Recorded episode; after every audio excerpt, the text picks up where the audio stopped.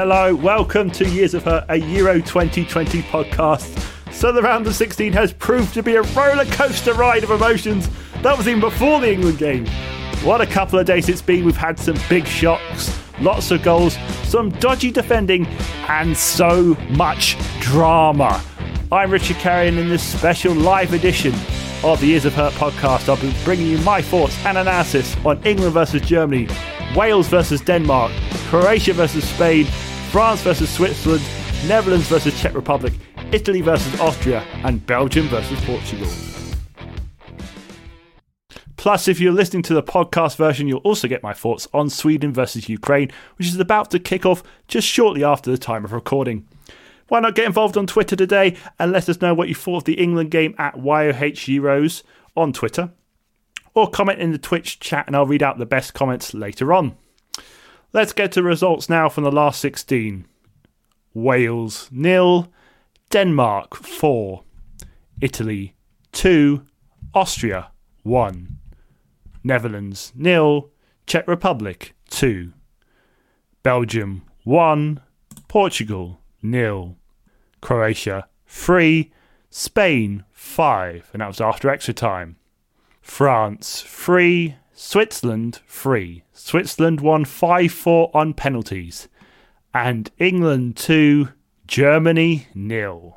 Sweden 1, Ukraine 2 after extra time. Sterling. He's still perky enough. Kane. Grealish. Shaw. Across for Sterling!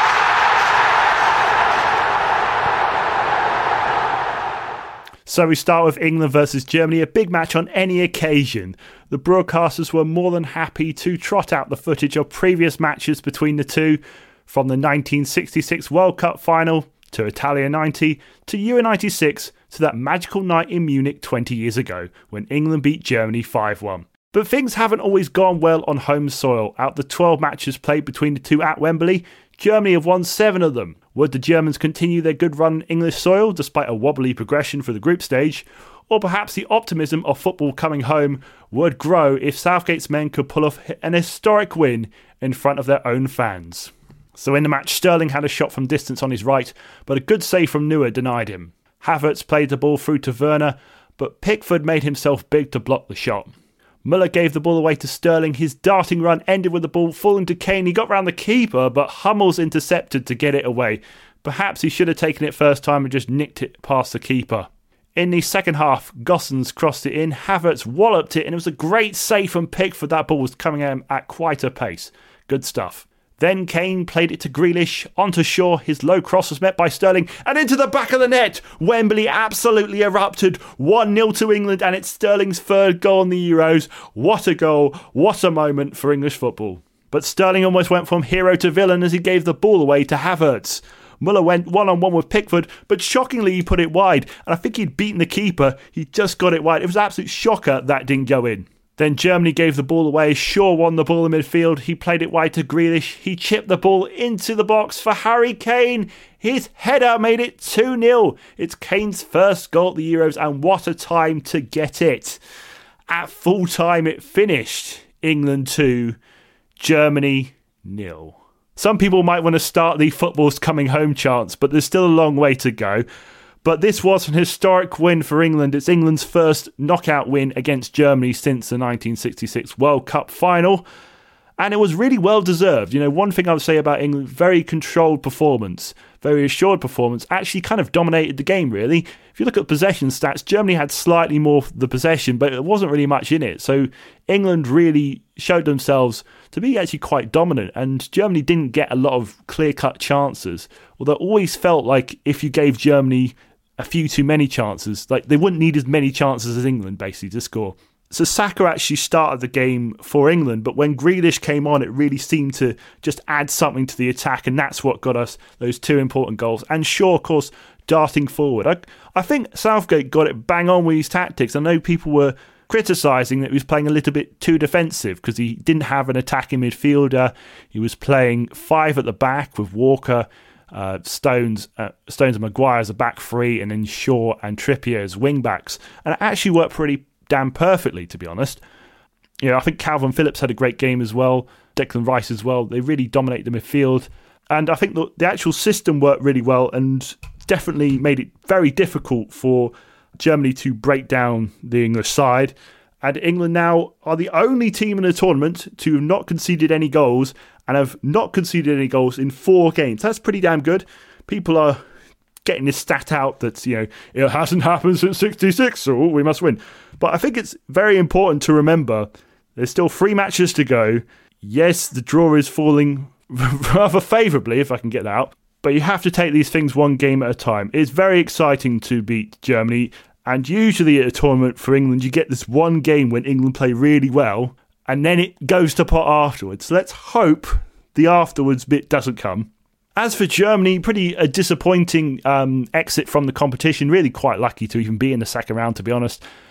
It kind of reminds me of Germany round about the sort of 2002 World Cup, where although they even got to the final of that competition, the early 2000s Germany just wasn't as good as that sort of late 90s one, of the 90s um, squad that obviously won the Euros and Italia 90. So, so I think they're going to need a lot of rebuilding. Joachim Low is going to leave.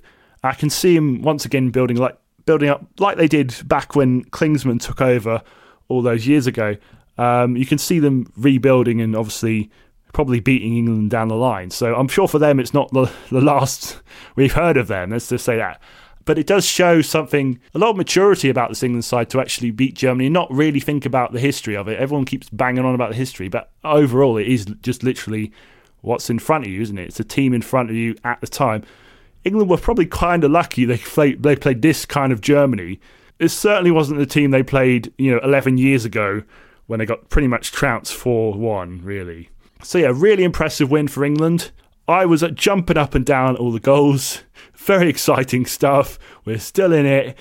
Is it coming home? Well, actually, England are going away because they have to go to Rome for the quarter-final match. It's the only match that's going to be away from Wembley. I wonder how that will affect them. And obviously, if they do get back to the semi-finals and possibly the final, they will be at Wembley. So England could potentially have six games out of seven at Wembley which obviously helps them. But I think I wonder whether the travel will affect them at all. Maybe not. I'm kind of glad that my prediction in this case went wrong because I, I was sort of thinking I couldn't predict against Germany just because of the history. But actually, this England side has shown it doesn't matter. It's all about the now. It's all about playing well. And I think it was a really good moment at Wembley to have that. And it's a big win and probably Southgate's biggest win. And obviously, he gets a little bit of revenge for what happened at Euro 96. So good on him. Zinchenko with the cross! Ukraine have won it! Ukraine have won it! On as a substitute, the young man gets the goal. What a moment for Ukraine! But who would face England in the quarterfinals? That question would be answered in the final round of 16 game as Sweden took on Ukraine. The Ukrainians barely scraped through the group stage thanks to Slovakia's bad goal difference and only three points. Sweden had been impressive with a strong defence and attacking threat coming from Isak and Forsberg. With 7 points out of 9, they top Group E. Would the Swedes continue this impressive run? So Yaremchuk played the ball across to Yarmolenko, but his shot was saved. Yarmolenko played it across to Zinchenko. I think he meant to do that, but it looked like it was a bit of a scuff shot. Zinchenko slammed the ball into the net to make it 1 0 to Ukraine. Larsson tried a free kick from a long way out. He almost caught the keeper out, but Bushchan got to it. Isak squared it to Forsberg. He clonked it with his left foot and rocketed it into the net. 1 1, and what an equaliser. In the second half, Yarmolenko played it back to Sirichuk and he hit the post. It was so close. Shortly after that, Isak played it to Forsberg. His right footed curling shot also hit the post. The goals just aren't wide enough. Kulusevski had a good shot from outside the box on the right, but it was well saved by Bushchan. Another curling shot from Forsberg from outside the box, but he hit the bar this time. And at full time, it was Sweden 1, Ukraine 1. In extra time, Danielson tackled Besedin and was awarded a yellow card. He got the ball, but his challenge came in very high on Besedin. After a VAR review, the yellow was upgraded to a red. Sweden were down to 10 men. So would they be able to hang on until penalties? In stoppage time of the second half of extra time, Zinchenko crossed it in from the left and it was met by the head of Dovbyk, who put it past the keeper. 2 1 Ukraine, scored by a guy who wasn't even supposed to be in the Ukraine squad. After extra time, it finished Sweden 1, Ukraine 2. This was a pretty even match, and things got very gritty in extra time, where there were loads of fouls and everyone was going down. Besedin had to be helped off the pitch. Sweden were down to nine men at one point. It was becoming like a war zone. Like a match we'll talk about later, the red card was the turning point. Danielson got a bit unlucky, in my opinion, because he had to have his leg there to make the tackle. It was a bit of an accident, if anything, but rules are rules, I suppose. England should worry about Ukraine's attacking threat, particularly from Zinchenko down the left hand side, who scored the first goal and set up the second. The Free Lions will have to be strong in the air if they want to deal with all those crosses. I would also recommend Jack Grealish maybe invest in some shin guards, because there might be a few hefty tackles in Rome. Overall, the round of 16 ended with a less exciting match than perhaps some of the others, but it did feature a goal that scored after 130 minutes of football. If only Forsberg had got one of his chances in the second half, we could have been looking at a very different result. We're going to move on now to Wales versus Denmark. Braithwaite here running it. Rodon good turn of pace as well. He put that into an awkward area. It's a terrible clearance. It's 2 0, and it's Kasper Dolberg again for Denmark. The Welsh are protesting about the earlier foul that wasn't given. But Denmark and Dolberg have two, and Wales have a massive problem now. So Wales had performed better in the group stage as they had four points out of nine in Group A after a win against Turkey and a draw against Switzerland. Denmark just about escaped Group B after a win against Russia, but had difficult circumstances in their first game due to the collapse of Christian Eriksen. Despite only getting three points out of nine, Denmark looked like the informed side going into the last 16. So in the match, Ramsey passed it to Bale. His long range left footed shot just swung wide of the goal. Damsgaard held up the ball, laid it off to Dolberg, and his cracking right footed shot was found the bottom corner 1 0 to Denmark. There was a lovely 1 too between Delaney and Damsgaard. Damsgaard drilled it across to Dolberg. He tried to flick it into the net, but Wall was in the way.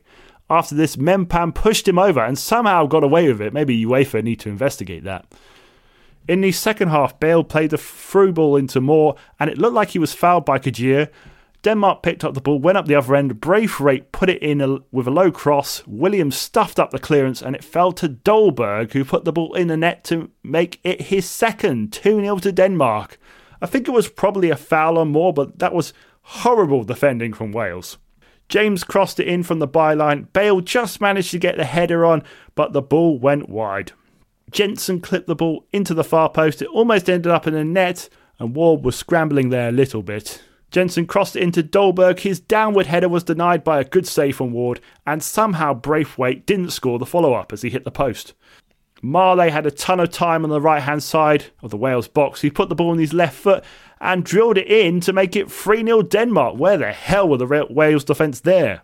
On the right hand side, Maehle was taken down with a horrible late tackle by Wilson. It was a straight red card. Robbie Savage on BBC commentary was trying to say it shouldn't have been a red, but he really made no attempt to get the ball and was far behind it. So I think it deserved to be a sending off, really.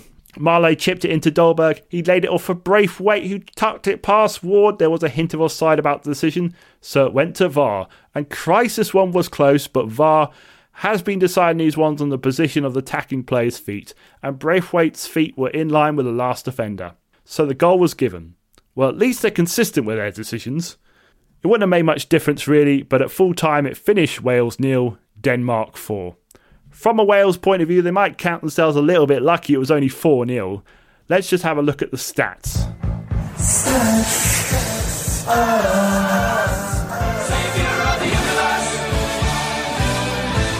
Wales had 11 shots but only one on target, whereas Denmark had 16 shots, 8 on target, and half of them were goals. Wales committed 11 fouls compared to Denmark's 8, and out of only three red cards in the Euro so far, actually it's four now, Wales have two of them. I know Wales' national sport is rugby and all, but they really need to calm it down. It took a few great saves from Ward and a little bit of luck to stop this match from being 6 or 7 0. Wales were ragged in defence, they didn't seem to have much of a defence at all down the left hand side. The clearance from, from Williams for the second goal was terrible. They simply couldn't cope with the trio of Maehle, Dolberg, and Jensen, who ran rings around them really. It felt like Denmark has a lot of momentum now. There's talk of them going on a Euro 92 style run and winning the whole thing again. They're going to have a very tasty quarter-final match that's guaranteed.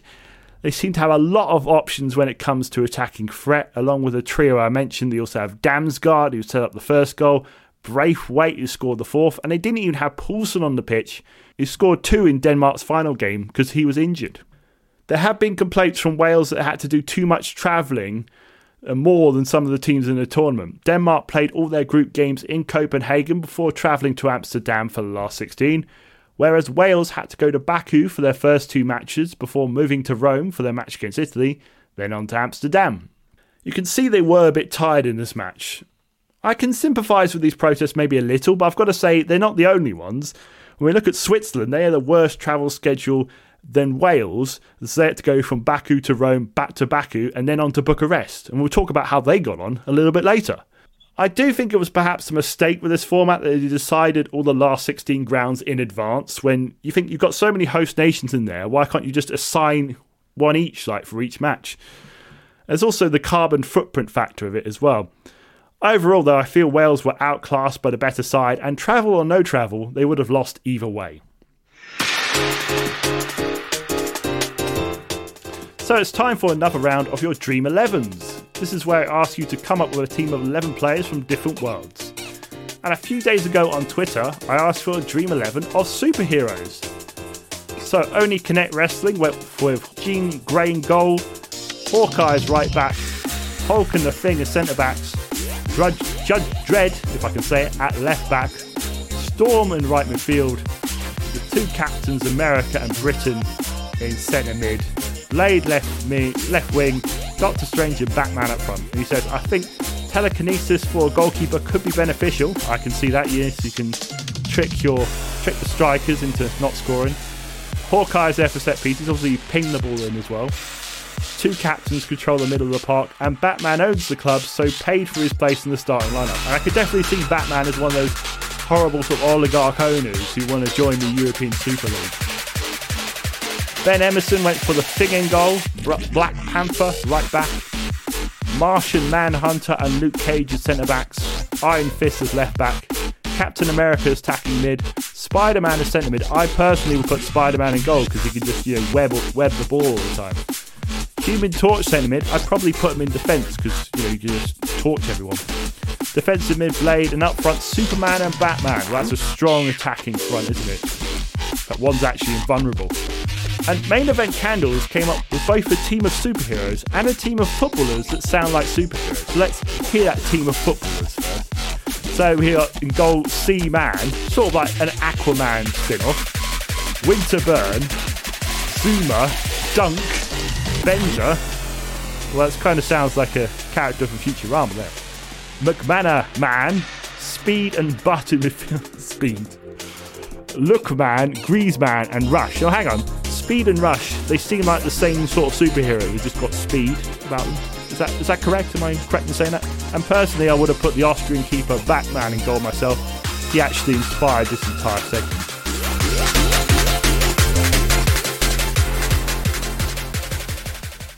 So thank you for those superhero 11s. Some very entertaining suggestions there. If you've got any more superhero, even super villain 11s, tweet them to us at YOH using the hashtag Dream11. So gripping Bernardi on by Pasalic. Now Orsic. Chance! Would you believe it? Pasalic has scored! Wild scenes in Copenhagen! It's 3 all! What a game! We're on to Croatia versus Spain, which on paper looked like it'd be one of the ties of the round. This last 16 tie was set up thanks to Croatia's 3 0 win against Scotland and Spain's 5 0 thrashing of Slovakia. Croatia and Spain have met twice at the Euros and have one win apiece, but those were both group games, so who would come out on top in the most significant meeting ever? Well, Pedri played the ball through to Koke, but he hit it straight at the keeper. There was yet another own goal. Pedri tried to pass it back to the keeper from 45 yards out. The ball bobbled horribly and Simon failed to control it. It went into the net 1 0 Croatia. It's the ninth own goal of the Euros, and before this tournament, there'd only been nine own goals in Euros history. They've doubled that tally now. The ball zinged around the Croatia box. It looked like there might be a handball. Then the ball found to Guy, whose shot was saved, but Sarabia stuck it in 1 1. In the second half, a cross came in from Ferran Torres. Azpilicueta headed it in to make it 2 1 to Spain. Azpilicueta's first goal for Spain and an important one at that, but I'm not sure what he was doing in the box considering he's a right back. Gvardiol had a shot and tried to level it for Croatia, but Simon saved to his left. Spain had a free kick in their own half. Pau Torres levered it with a great pass.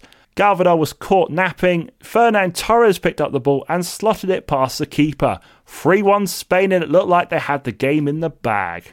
But hang on a second. Modric squared it. There was an absolute scramble in the box. Orsic thought he got it over the line, and he had. Goal line technology paid off. The ball was over the line when keeper Simon tried to clear it. 3 2 now. Then Orsic got the ball on the left, crossed it in beautifully on his right foot. Pasalic was strong in the air, the Spain defence was not, and he headed it into the net with two minutes in stoppage time to make it 3 3. What a game! At full time, it was Croatia 3, Spain 3, so we needed extra time.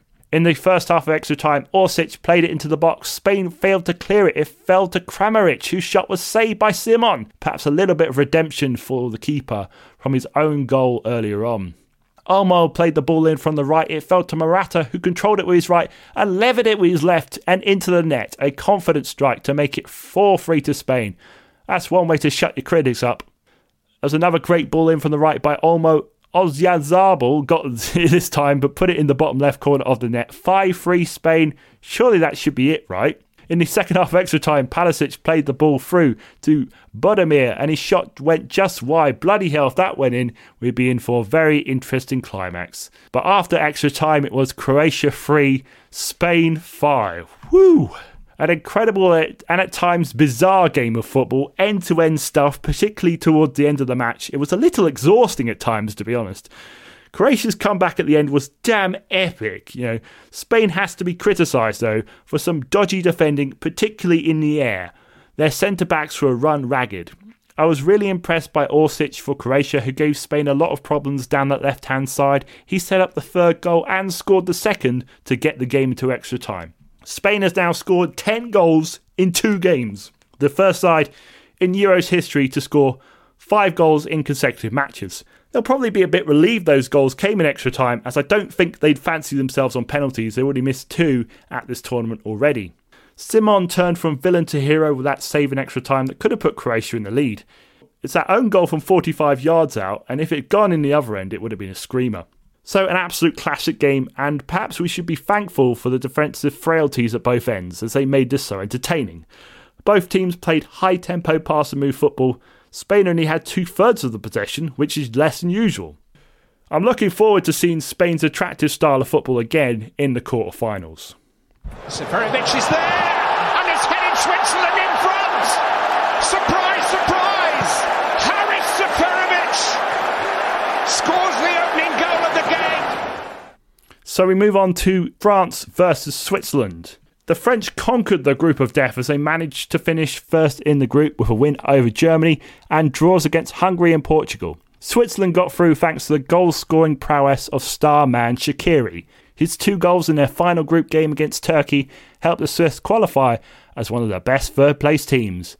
Now they'd face their old foes from across the border, France, with the reigning world champions going in as strong favourites. So Zuber found it on the left. Near the 18 yard box, he crossed it into Seferovic, who headed it in 1 0 Switzerland. How about that? Zuber's fourth assist of the Euros. Get him in your fantasy teams before it's too late. Rabiot had a shot from distance for France, but it just went wide. In the second half, there was another great run from Zuber down the left. He was brought down the box by Pavard. They played on for a little bit, then the referee went over to his little screen. After the referee reviewed the footage, he gave a penalty. Ricardo Rodriguez stepped up to try and make it 2 0, but Lloris saved with his low shot to the left. Apparently, Rodriguez missed two penalties before this as well, so maybe someone else should have taken it. The missed penalty seemed to be a turning point for France. Just two minutes later, Mbappe played it to Benzema. His control was superb and the finish was easy. 1 1 now. And just two minutes after that, Griezmann did a 1 2 with Mbappe. Sommer saved his initial shot, but it fell to Benzema, who headed it into an empty net. 2 1 to France.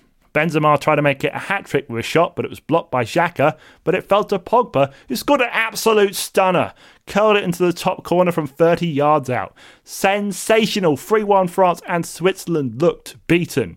But the ball came to Mbabu on the right. He, his cross met the head of Seferovic. Varane and Co have been struggling at the back with aerial balls, and Switzerland made them pay. 3 2 now. Surely there couldn't be another comeback, right? Rodriguez drilled it in. It fell to the feet of Gavranovic and he put it into the net, but it's not free free. No, it was offside. But then Xhaka played the ball to Gavranovic. He wasn't offside this time. He skipped past the defender and stuck it in with his right foot in the 90th minute. Free free. And a really excitable Switzerland fan had his shirt off now. He was so happy.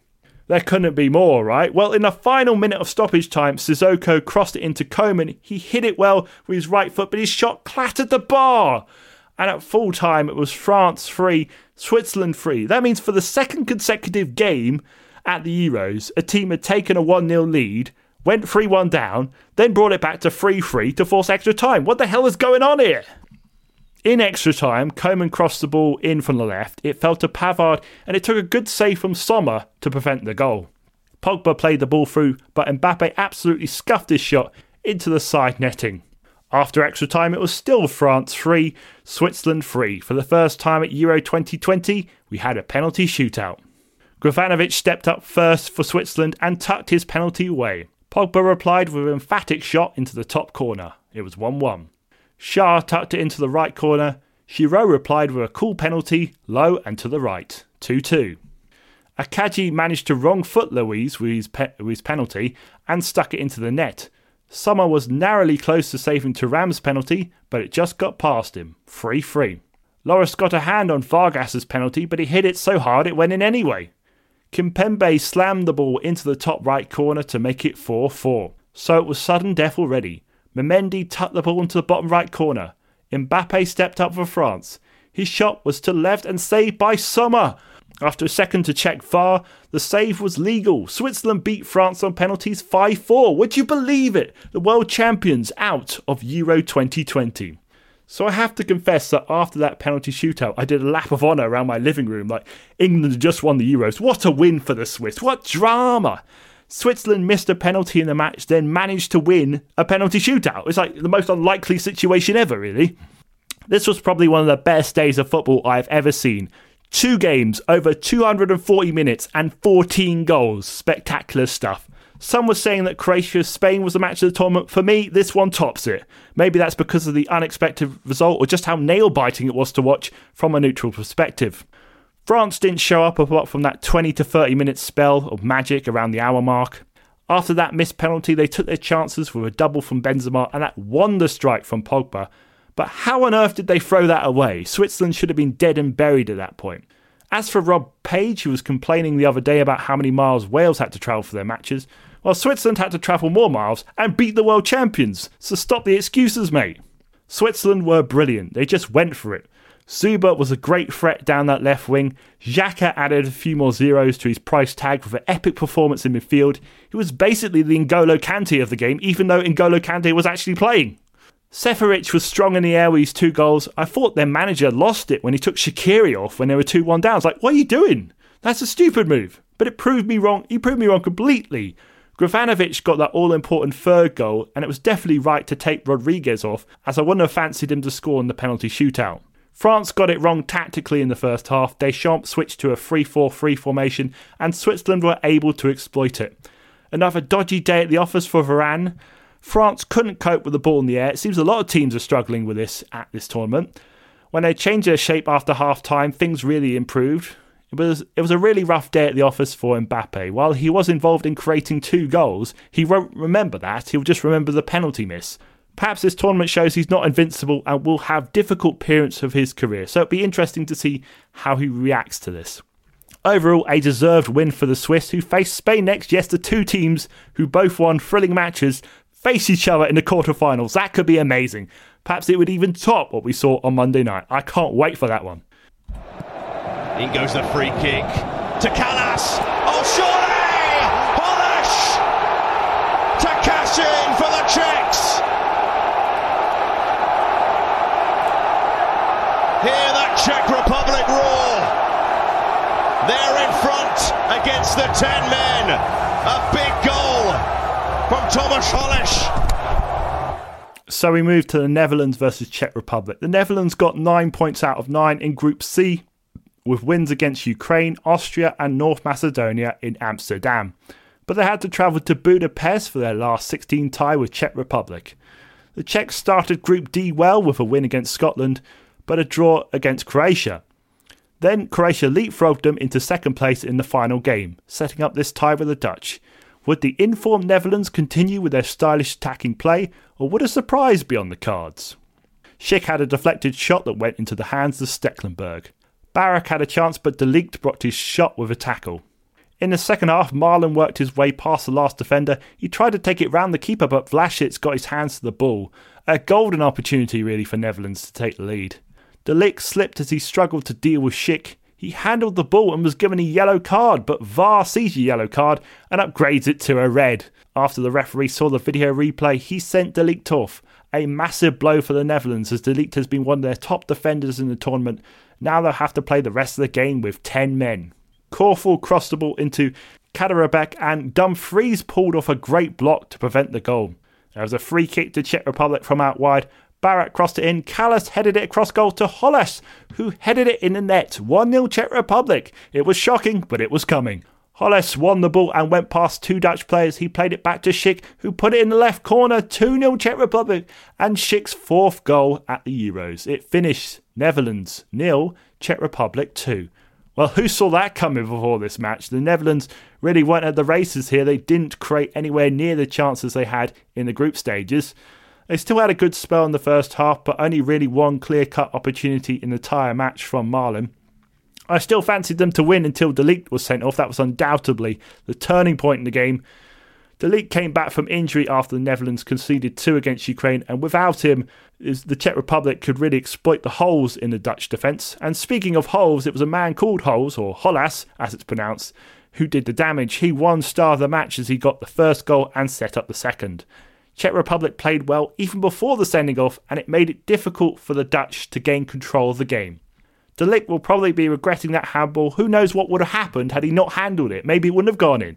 It's a disappointing end to the tournament for Netherlands, who had a good chance of getting to the final had they won here. Now, this side of the draw becomes really open. Czech Republic will face Denmark in the quarterfinals in Baku, and what should be a very exciting match. He did really well. Oh. He did exceedingly well. Federico Chiesa for Italy to break the deadlock in extra time They have found a way, and it's the substitute, Chiesa. So Italy were one of only three teams to finish the group stages with nine points out of nine after wins against Turkey, Switzerland, and Wales in Group A. Austria were the best performing second place team with six points out of nine, following wins against Ukraine and North Macedonia. Italy went into the match as favourites thanks to a 30 match unbeaten streak. Could Austria somehow put an end to the Italians' dominance? Spinazzola crossed it in, it ended up at the feet of Barella, and his low shot was denied by the outstretched leg of Bachmann.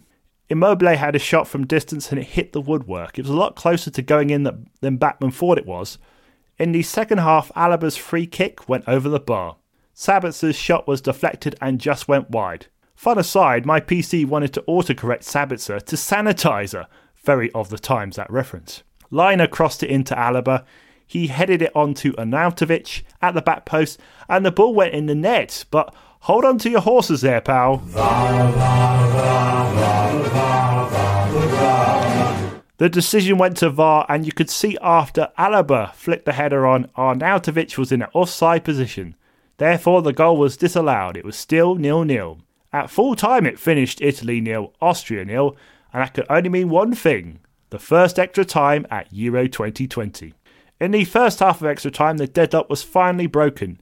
Spinazzola crossed it into Chiesa. He brought the ball down with his head, had a lovely shot with his left foot, and put it into the net. 1 0 to Italy. Insigne played the ball into Immobile. He battled to keep the ball and passed it to Pessina, who stuck it in the bottom corner. 2 0 Italy, and it looked like it would be enough to send the Italians through. In the second half of extra time, Schaub had a good low shot from range, but Donnarumma's outstretched hand denied the goal. A corner came in from Schaub. Kalajdzic headed it at the front post, and it was 2 1. Did Austria have enough time to get an equaliser? No, was the answer, as it finished after extra time Italy 2, Austria 1. Very much a case of the super subs for Italy, as both Chiesa and Pessina were brought on in the second half and came good in extra time. Even the Austrian goal was set up and scored by a substitute. I did start my own Tears for Fears inspired chant for Schaub in that extra time period.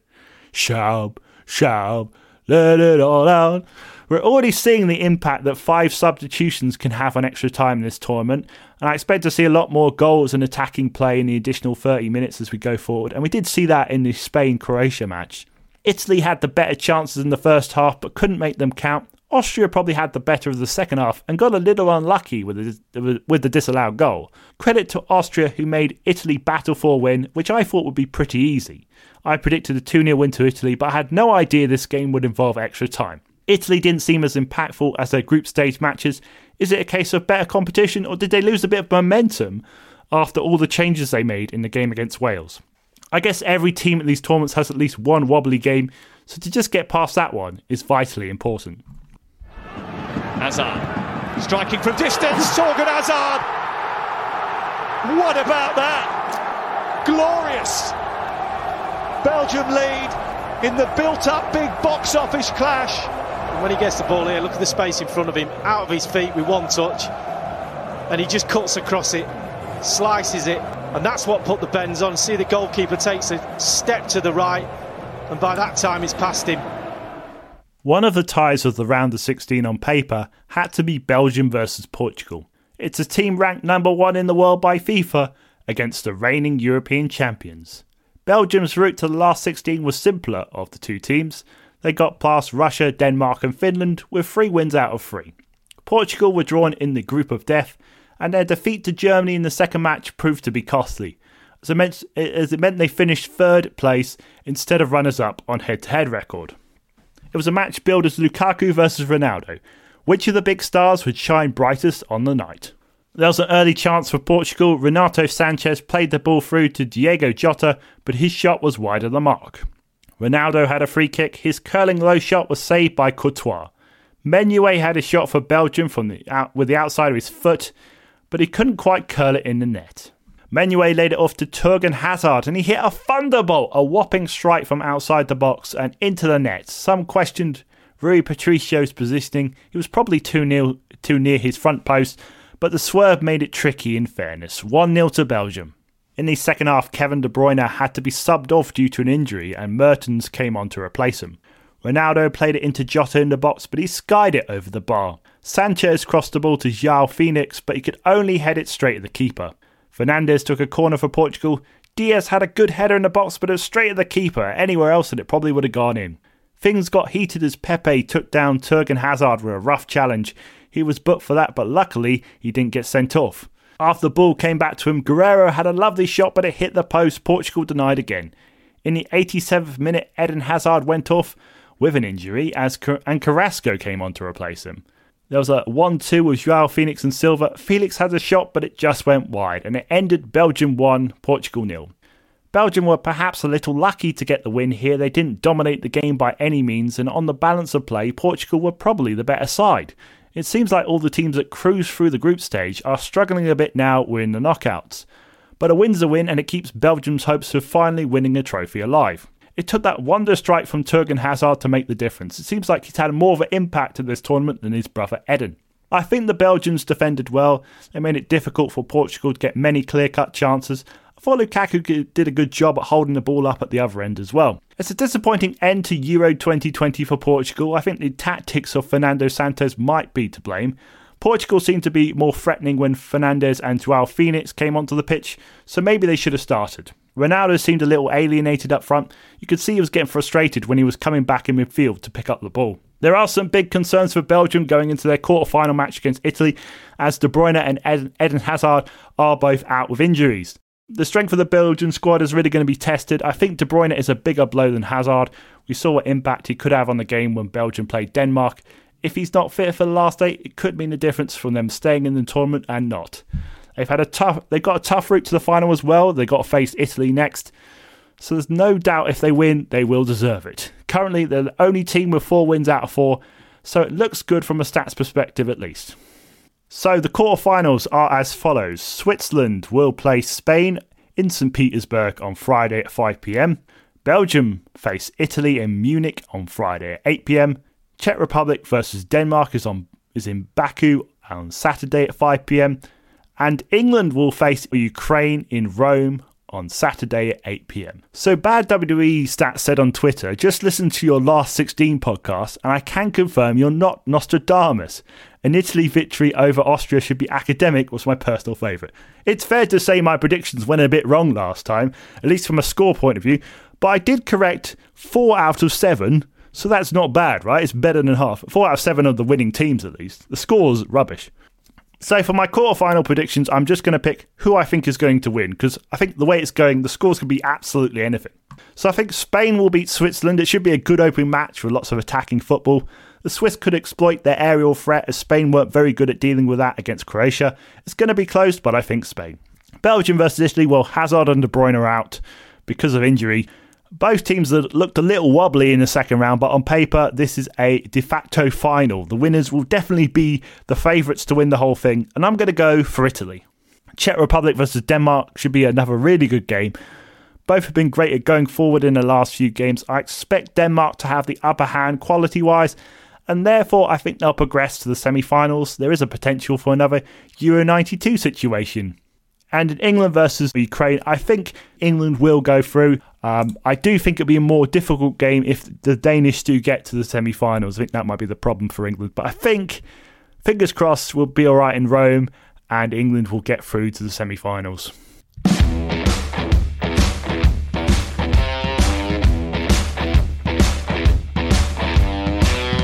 So, thanks for listening to this special live edition of Years of Hurt, a Euro 2020 podcast. We'll be back after the four quarterfinals as we reach the final eight teams.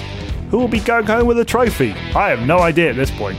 Remember to follow us on Twitter as we'll tweet along with the quarters at YOH Heroes. From me, Richard Carey, it's goodbye.